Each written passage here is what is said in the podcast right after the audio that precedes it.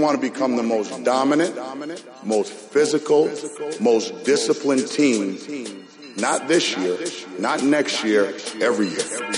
That's who we want to become. That's why this is going to be a marriage made in heaven for a long, long, long time. We will absolutely set this place on fire. And if you're late, you're late. Don't come in.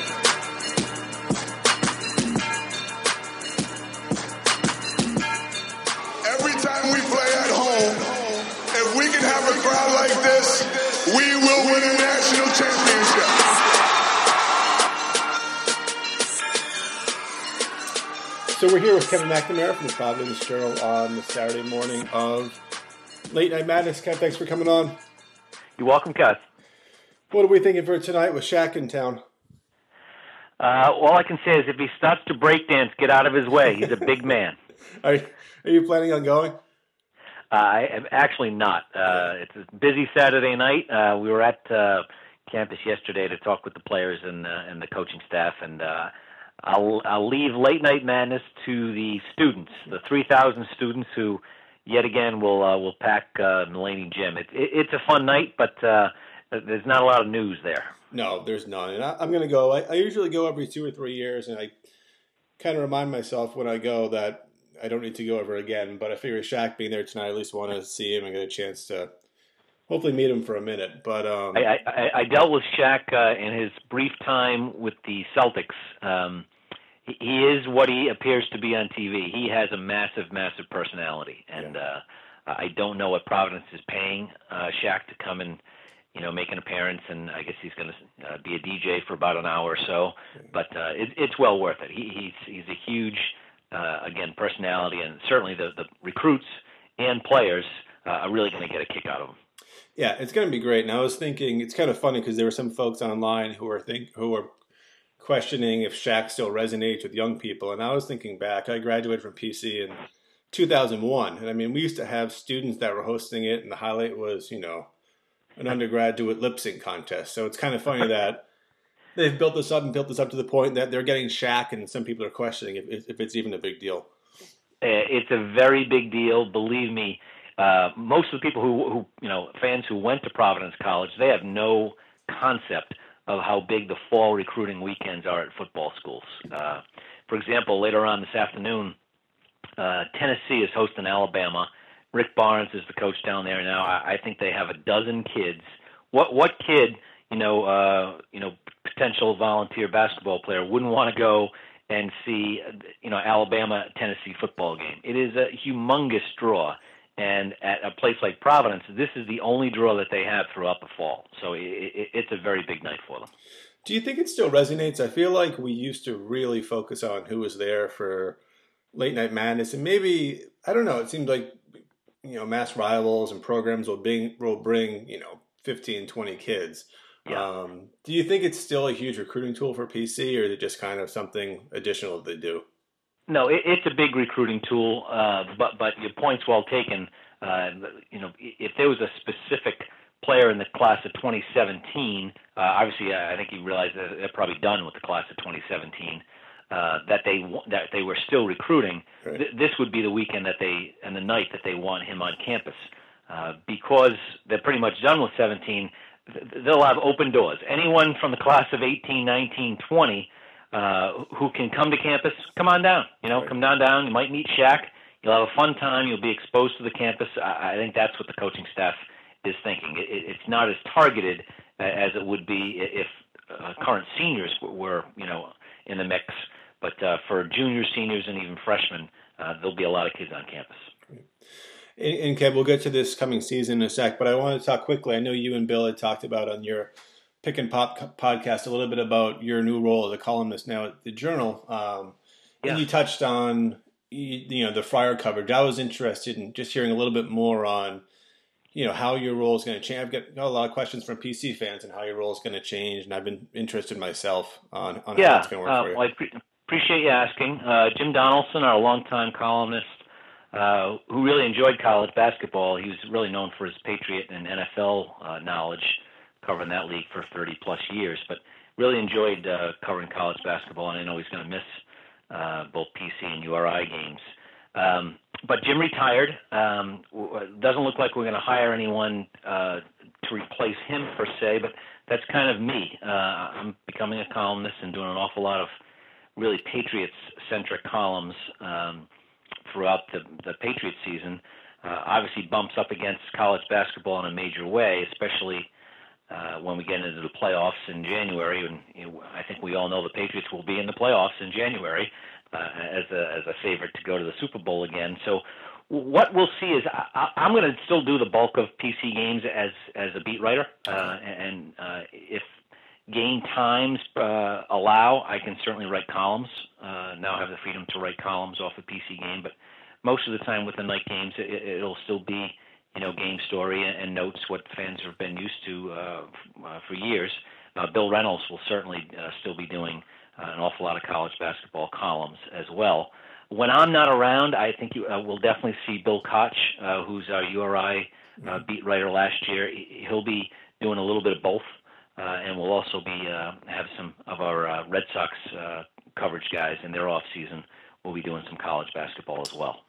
And how odd is it going to be for you this year without Jim? I mean, I I yeah. kind of looked at his role. You know, he was almost the person who was comfortable when it was uncomfortable in the media room. Um, and yeah. I was wondering yeah. if you could talk about, you know, what his role was at the Journal and how he influenced your career there.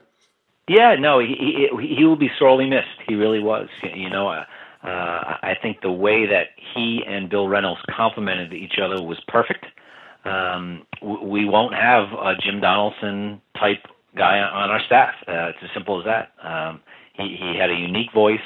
Um, an awful lot of columnists uh, don't write as much opinion as Jim did. Jim, I, I would say, was at least 80% opinion. He very rarely did a, a profile. Um, Bill Reynolds, for example, uh, does an awful lot of profiles with, with his column. Uh, and if you look around the country, uh, I, I'd say most of most of the you know columnists are a 50-50 mix of uh, opinion and profiles, uh, or, or uh, you know issue pieces and whatnot um, I, I think I'm going to be uh, quite a mix uh, of both, um, you know, both opinion and uh, profile. I think that's the way I'm approaching it going in.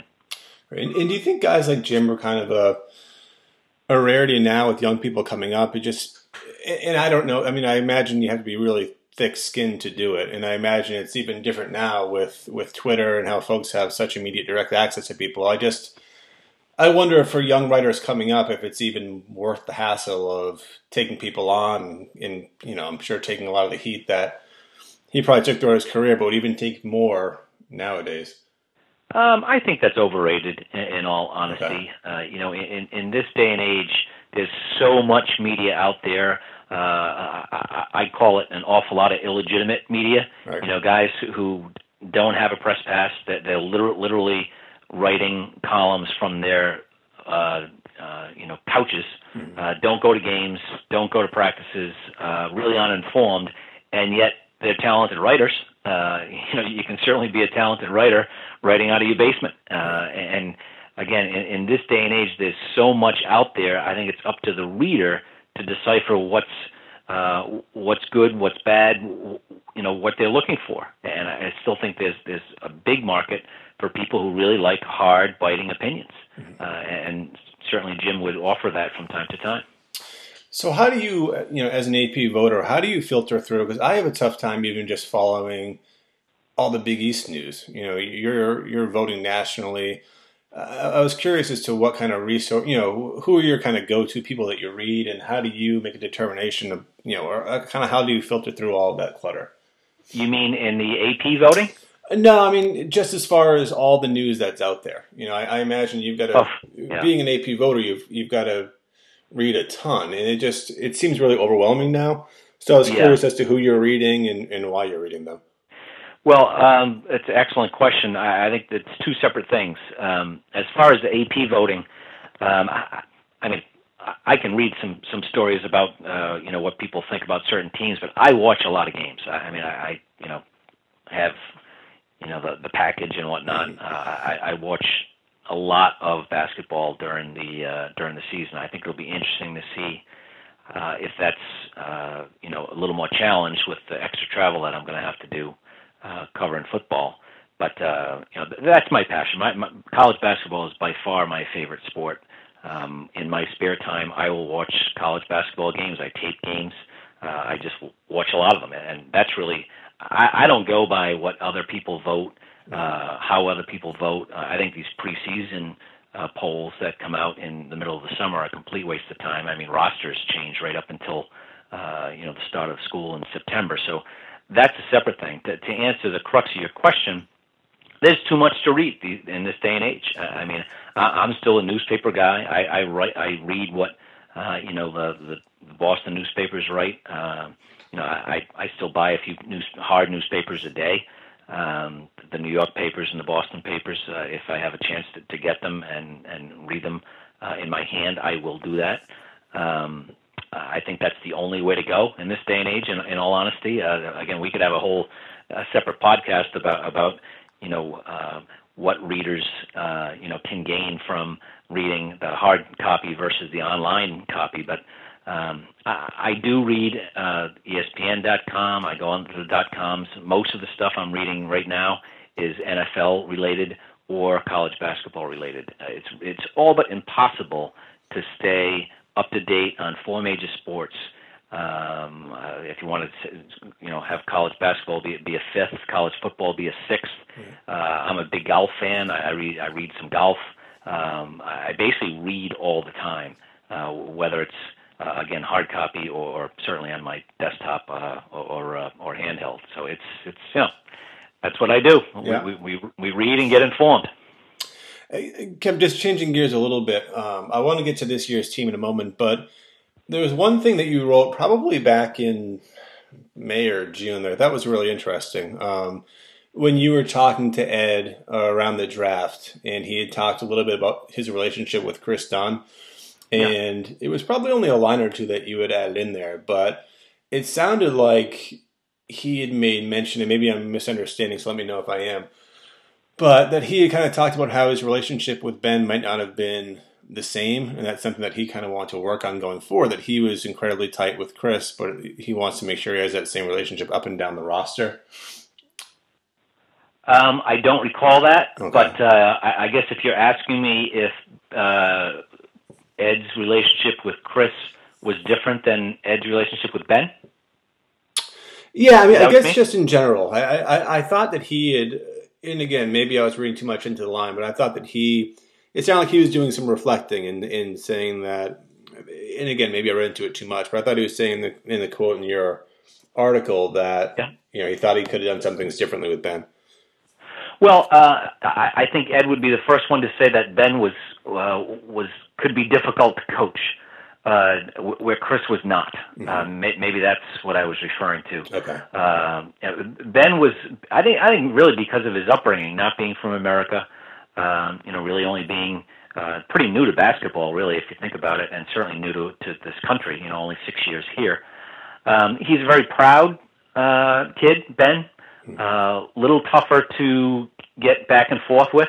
Um, um, uh, that that said, obviously, you know Ed Cooley did a great job with Ben. Uh, made made him you know made him a pro after two years, so way uh, in advance of uh, what anyone would have thought when he was coming uh, you know out of high school.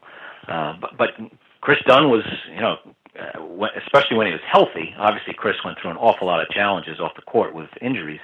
But when he was healthy, he, he was what you want. He, he was a complete tiger, uh, you, you know, and, and a real leader where Ben was a little more individual, mm. uh, and everybody's different. You know, you know, every 19, 20, 21 year old uh, young man in this day and age is very different, and those two guys were were very different uh, players to coach.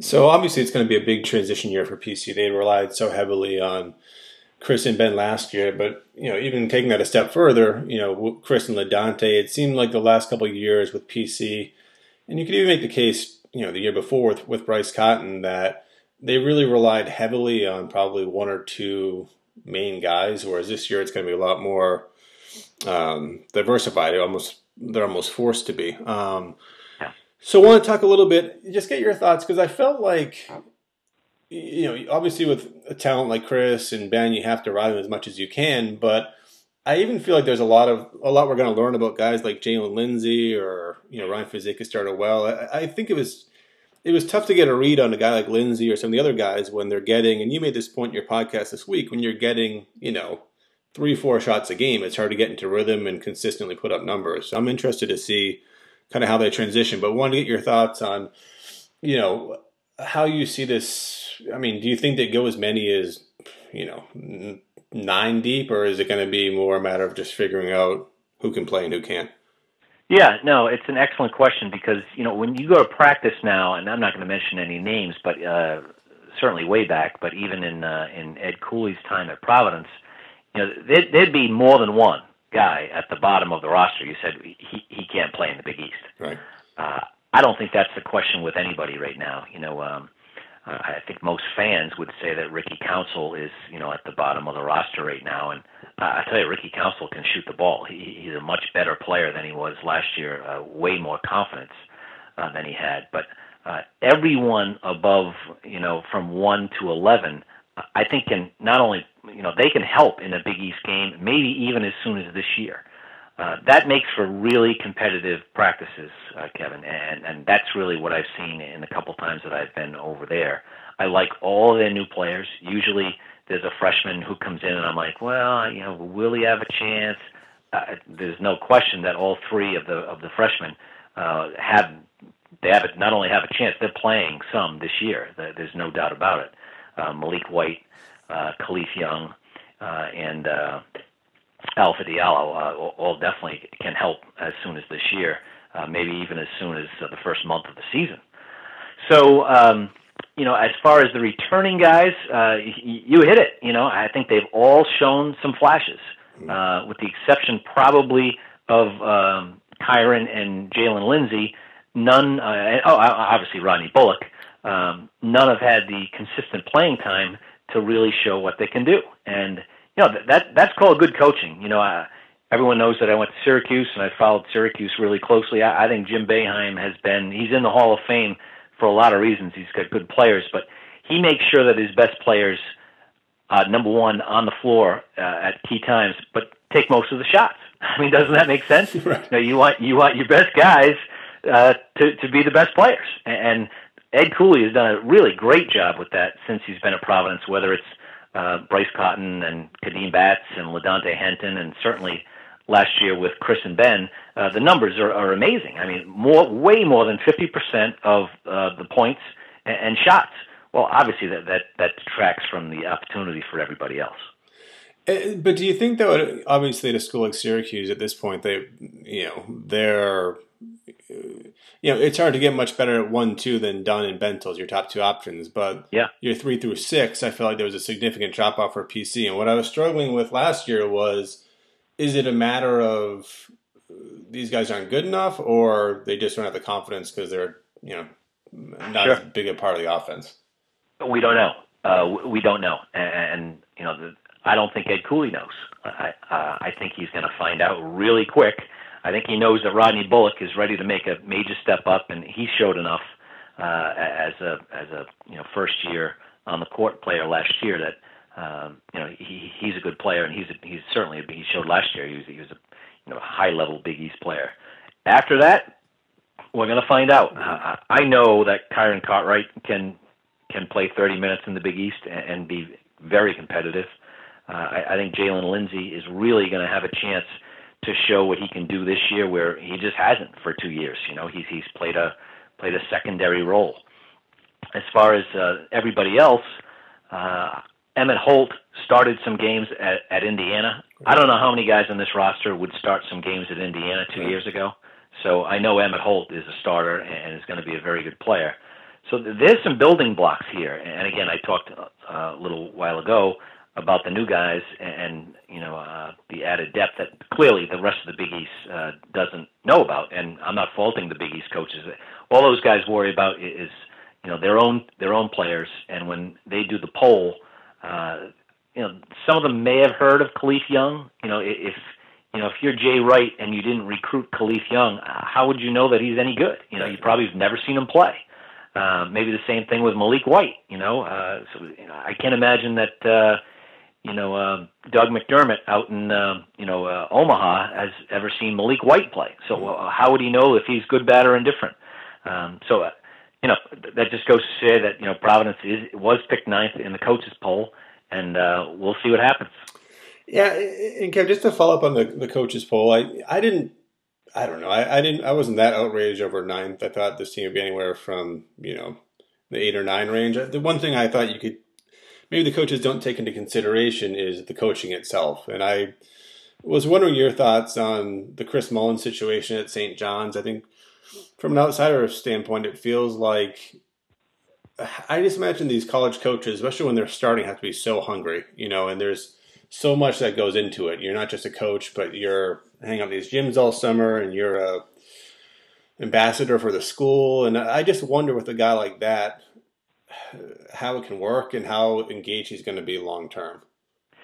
Well, uh, it's a it's a good question. I, I I was not impressed last year with just the way they played. I I, I thought they they they didn't play all that hard uh, when when they met adversity.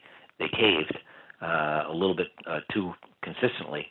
Uh, that said, I did like some of their freshmen, uh, and I, you know, with the additions that they have, you know, they got a good JUCO in theory, and uh, I know Shamorie Ponds is, is a good player as an incoming freshman.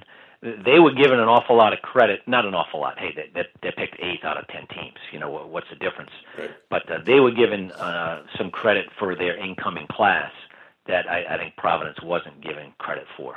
Uh, and if a coach is going to pick St. John's uh, ahead of Providence, but uh, again, whether you're eighth or ninth in a preseason poll, what does it matter? Right.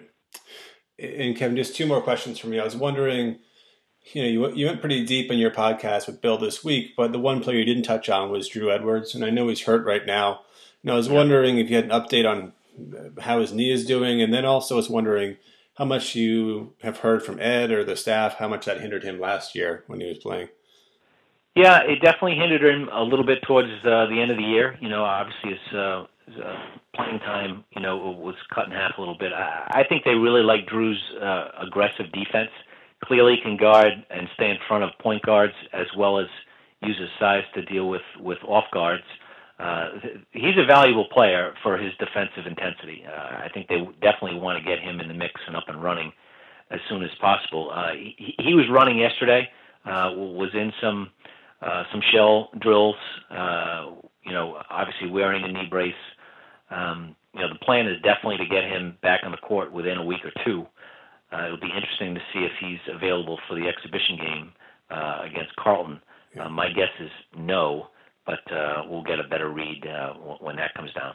Yeah, I just I, I, think Edwards is the perfect kind of guy for PC. I think he'll be a really good four year player if he can stay healthy. I just I thought he did a lot last year, um, showed a lot of maturity for a freshman. So I was hoping he would get up to speed. And I, I worry a little bit when these guys are dealing with injuries the entire summer that sometimes they linger or they didn't have the time to put in you know, conditioning wise or, or work on their game as much as someone else. No, I, I agree. And, uh, you know, Drew's issues, the good news is that what he brings to the table is that, uh, you know, uh, intensity and toughness defensively. Uh, usually that's not a thing that needs to be improved. He needs to improve his offensive game, and uh, certainly that could have taken a hit this summertime. Mm-hmm. Uh, I think his role is not really going to grow all that much this year outside of what he did last year. He certainly could see more minutes doing what he did last year. But um, uh, the, he can, I think he can play some point guard. Um, although uh, Cooley has mentioned both. Obviously, Maliek White is the backup point, uh, but Alpha Diallo, he, he has uh, gone out of his way to say he can definitely play some point guard. So I, I think who sees uh, some time alongside um, uh, Kyron Cartwright and subs uh, and, and you know comes in for him is going to be very interesting with this team because they definitely uh, my concern with Providence is, is their backcourt, um, backcourt and outside shooting. Uh, the, the, those are my two uh, my two uh, you know concerns. Yeah, the the Diallo thing I was really surprised about because I thought it was a pure wing, and I was wondering if it was just because I guess they had Maliek White, but I didn't know if that was more of a. Uh, have it come down to Diallo and White and made the best man win, but I didn't know if that seemed like they were trying to. And again, I've only seen them a couple times, but if they were trying to squeeze Diallo into a role of a playmaker, or I was thinking he was more of a a scorer. Yeah, no, I, I've I've seen I really haven't seen Maliek White play in a game, but I've seen Diallo play I'd say three times in a game, and he's a very good passer, and he does handle the ball really well for his size. Okay. So I think that's just a way to get him more minutes. He's going to see some time in the wing, and it, it, you know his issue is his three point shot. If he can shoot the ball well from the line, uh, he's going to play an awful lot. Uh, I just don't know if he if he's ready to do that. Uh, in, in the meantime, he can slide over to the one and and replace uh, and give Kyron a blow. You know, I I, I think Kyron's uh, size. You know, he, he's not Kris Dunn, folks. Okay, let, let's get that straight. Uh, he's not even Vincent Council, who, who who's a strong six two, uh, you know, athletic, big kid from from New York. Kyron is slight, but he's, he might be the fastest guy in the league uh, with maybe him and, and Watson out at uh, Creighton. That that's his calling card is his speed and quickness. That said, I don't know if he can play you know 35 minutes uh, like a Bryce Cotton did. Uh, so they need to find someone else to run the team and, and you know push the pace uh, as the point guard. And Kevin, just my last question. I was wondering what your impressions were. Obviously, the over the last two years, PC's revamped their staff a little bit uh, with Ivan Thomas being here and, and, Jeff Battle. But I was wondering what your impressions were of just how the staff has evolved. And it seems like obviously they've been really strong in Virginia recruiting, getting both Dickens and Watson, who are, are big time recruits out of Virginia. But was one of your overall impressions of them as a staff and kind of how you see their them evolving as a recruiting staff? Yeah, uh, good question. Um, I, I, think the key to success in recruiting is, uh, first of all, it's always the head coach. He, he needs to be, you know, the, the hardest worker and, and, you know, obviously the closer. But consistency in, in a staff is really, really important. And, you know, Jeff Battle is now here in his second season. Ivan Thomas in his first season on the road, but second season here. And Brian Blaney has uh, obviously been with uh, Cooley since he came to Providence. So I, think to answer the question, I think we'll find out a little more as time goes on, uh, and Battle and Ivan Thomas uh, have multiple years together on the road. Um, you know, working with Cooley. Uh, the early returns are obviously impressive with uh, with Dickens and Nate Watson signing so so quickly with uh, and and uh, Thomas, Ivan Thomas, had uh, his hooks into both of those two guys. Uh, Jeff Battle, obviously, heavy work on Nate uh, Watson as well. But um, you know, we'll see going forward. I, I, I do find it odd that Providence hasn't had a lot of success uh, in New England. That was my next um, question. Yeah, uh, you know, obviously Alpha Diallo getting Alpha late was uh, was really a great get. Uh, you know, uh, very highly recruited. Uh, Brewster Academy, you know, New York City. Although he you know, did do a year out in Colorado. He's a he's a New York kid from Brewster Academy. They need more kids like that because there's an awful lot of good players from the uh, you know New York, New England area who play in the in the New England preps here. Uh, you know, as as we've seen for a long time.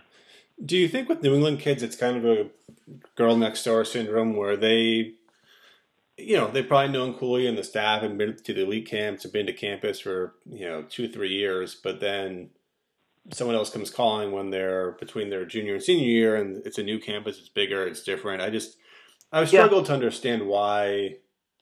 And again, they're going after really high level kids. It's not like they're they're going after you know sure. so so players out of here, but. I'm surprised just with Cooley's personality and the success they've had in other areas of the country that they haven't been able to get at least one of the better New England prep kids of the last two or three years. Yeah, you know, uh, every single case is different. Every single case, you know, uh, you know, good one to talk. Yeah, and, and a lot of things come into into focus, whether it's uh, their parents and what they're looking for. Uh, their AAU coaches have, have a heavy, heavy uh, influence, and you know, Providence's reputation with the AAU scene is is very good, but certainly they've struck out totally with, with some programs. Uh, for example, uh, expressions. You know, uh, uh, you know, they really haven't done well with expressions. A lot of the expressions kids uh, are just kind of getting going now, and you know, I, I I do think you know I'm pretty heavily involved with with the AAU scene, and uh, some of these coaches they want their kids to go to the highest level because it makes their program look good. Right. It's as simple as that. So, uh, you know, forget about Providence or Connecticut uh, or Massachusetts or Rhode Island. If they get a chance to send a kid to to Kentucky or Duke, they would rather they, they would push a kid there. Now, whether that actually you know you know turns out uh, remains to be seen, but I can guarantee you that's the case. I mean, there's no it helps their program, it helps their profile, helps their profile with with uh, with Adidas, Nike, or you know whoever their sneaker uh, sponsor is. It, it, every single case is different. Uh, last year, Kevin Marfo, uh, BABC kid, uh, he really liked Providence. His parents were insisting that uh, he go to an international type school, so he ends up at George Washington. Mm-hmm. You know, they're, they're they're not American. You know, they're from outside the country. So you know, every single case is different. And did Ashton Langford seem like that was almost a good to have recruit? Um, because I always got the sense that he was a UConn lean, and again, that's with no inside information at all, but just kind of following it from afar. But it yeah. almost seemed like the big guys were the priority for PC. If they could get Ashton Langford, great. But eh, I feel like some things would have to break right. Another thing people don't consider either is sometimes you need someone to recruit or to land at a school. You know, if another point guard goes to UConn before Ashton Langford, maybe it's a different ball game. But um, what was your sense with that one? Yeah, I'm familiar with the situation pretty uh, pretty well. Uh, obviously, um, Ed Cooley said all along that you know the, the kid wanted to go to UConn, and it was you know Providence's job to convince him otherwise. And in the end, he went to UConn because that's where he wanted to go. Uh, I, I think it'll be interesting how much uh, that kid plays. I, I like him. I think he's a good player. Uh, he, uh, you know, Connecticut has a very good point guard right now in uh, Jalen Adams and they have a big time freshman in Alterique. Uh, help me out, uh, Gilbert. Gibson is it? Uh, Alterique Gilbert. Um, so I'll be, you know, I don't know where the minutes are going to be for that kid. It'll be very interesting. Uh, it'll be really interesting three years from now. Uh, who has a better college career, him or Maliek White? You know, Providence is very happy with Maliek White. He's a freshman, so you know if uh, Ashton Langford had come here next year, he, he'd be, you know, not only would have to deal with Maliek White, he'd have to deal with uh, Kyron Cartwright as a senior. So I think your point is well taken. It will certainly take a good guard uh, if they can get one. But uh, the focus right now uh, at that point was clearly two big guys. I think it'll be interesting to see how good Dickens and Nate Watson are. Mm-hmm. Uh, you know, I know PC fans are really excited about him, but uh, Dick, Dickens is is a thin, big kid with a huge upside. Uh, I don't know if he's going to be ready next year. I think this year is really important for him. Uh, he had some injury issues last year as a junior in Virginia. This year he has a chance to, to really have a breakout year. And with big guys, uh, you know, development is it, it comes very slowly. Uh, patience with big guys. He is not a one and done, you know, big time, you know, guy like that. He's a developmental big guy who in two or three years could be a complete monster uh, because he's going to be close to seven feet. Uh, he's very athletic. He runs well. Uh, the scouting reports are really good. Nate Watson is a big, thick, aggressive kid that Ed Cooley really likes. Uh, he needs to get in better shape. Um, and again, he's you know 18, 19 years old. Uh, show me what he looks like at 21. He could be he could be a monster. Uh, so the potential of those two big kids is really important. And just remember, they don't lose anybody. There's no seniors on this current roster. So uh, competition for playing time uh, will be next year will be just as intense as it is right now. And just on pure upside, I, mean, I was trying to think of, and again, we can close on this, um, but I've heard, you know, Kalif Young is absolutely huge, and you know, I, I, saw some of your your tweets about how high Ed Cooley is on him, and I think yeah. Ed had said on his coach's show at John Rook this week that he thought he could lead the league in rebounding at some point. But I was trying to think when you think of, and who knows, like you said, how these kids are going to develop, but from a pure potential standpoint, I was trying to think of the last time that PC had three big guys like this in a two year span that had this much upside coming in. I, you know, they had Paschal and Ben in the same year, but as far as three, I, I couldn't think of any time recently where they had three really high upside big like this in the pipeline. Yeah, no, no. I think they're really happy with uh, you know Dickens, Nate Watson, and Kalif Young being on the roster next year, and uh, Emmett Holt is probably better than all of them because he'll be a uh, you know a senior, fifth year senior next year. So you know he, he's going to get uh, you know some, basically the bulk of the playing time next year at, at that power forward position. Uh, and again, it just shows that uh, you know they have the depth that you're looking for, uh, and you know a program. You you, you want to be a program. You want good players to keep coming in every year, and uh, you know you got to credit uh, Ed Cooley and the staff for for kind of stockpiling uh, you know, big guys. Uh, I think we've seen throughout his first five years here. That's been, uh, you know, that that's been a concern. You know, the lack of size up front mm-hmm. certainly was a was a major major issue in uh, the team last year, and yet, you know, obviously they still had a really good season. Right. All right, Kev. Well, I appreciate it. Uh, looking Yeah, forward to seeing you in a couple weeks. God, I can't believe we're two weeks away from the first exhibition game. exhibition game, and I'll I'll be there opening night for the uh, Vermont Catamounts. A very dangerous opening night game. Uh, that's a team that uh, can win the America East, and with such a uh, you know inexperienced, uh, question mark filled team like the Friars, uh, I expect that to be uh, be a tough opener. Yeah, it's going to be tough. We're looking forward to it. Great, Kev. All right. I'll talk to you soon. You're welcome. Thanks again.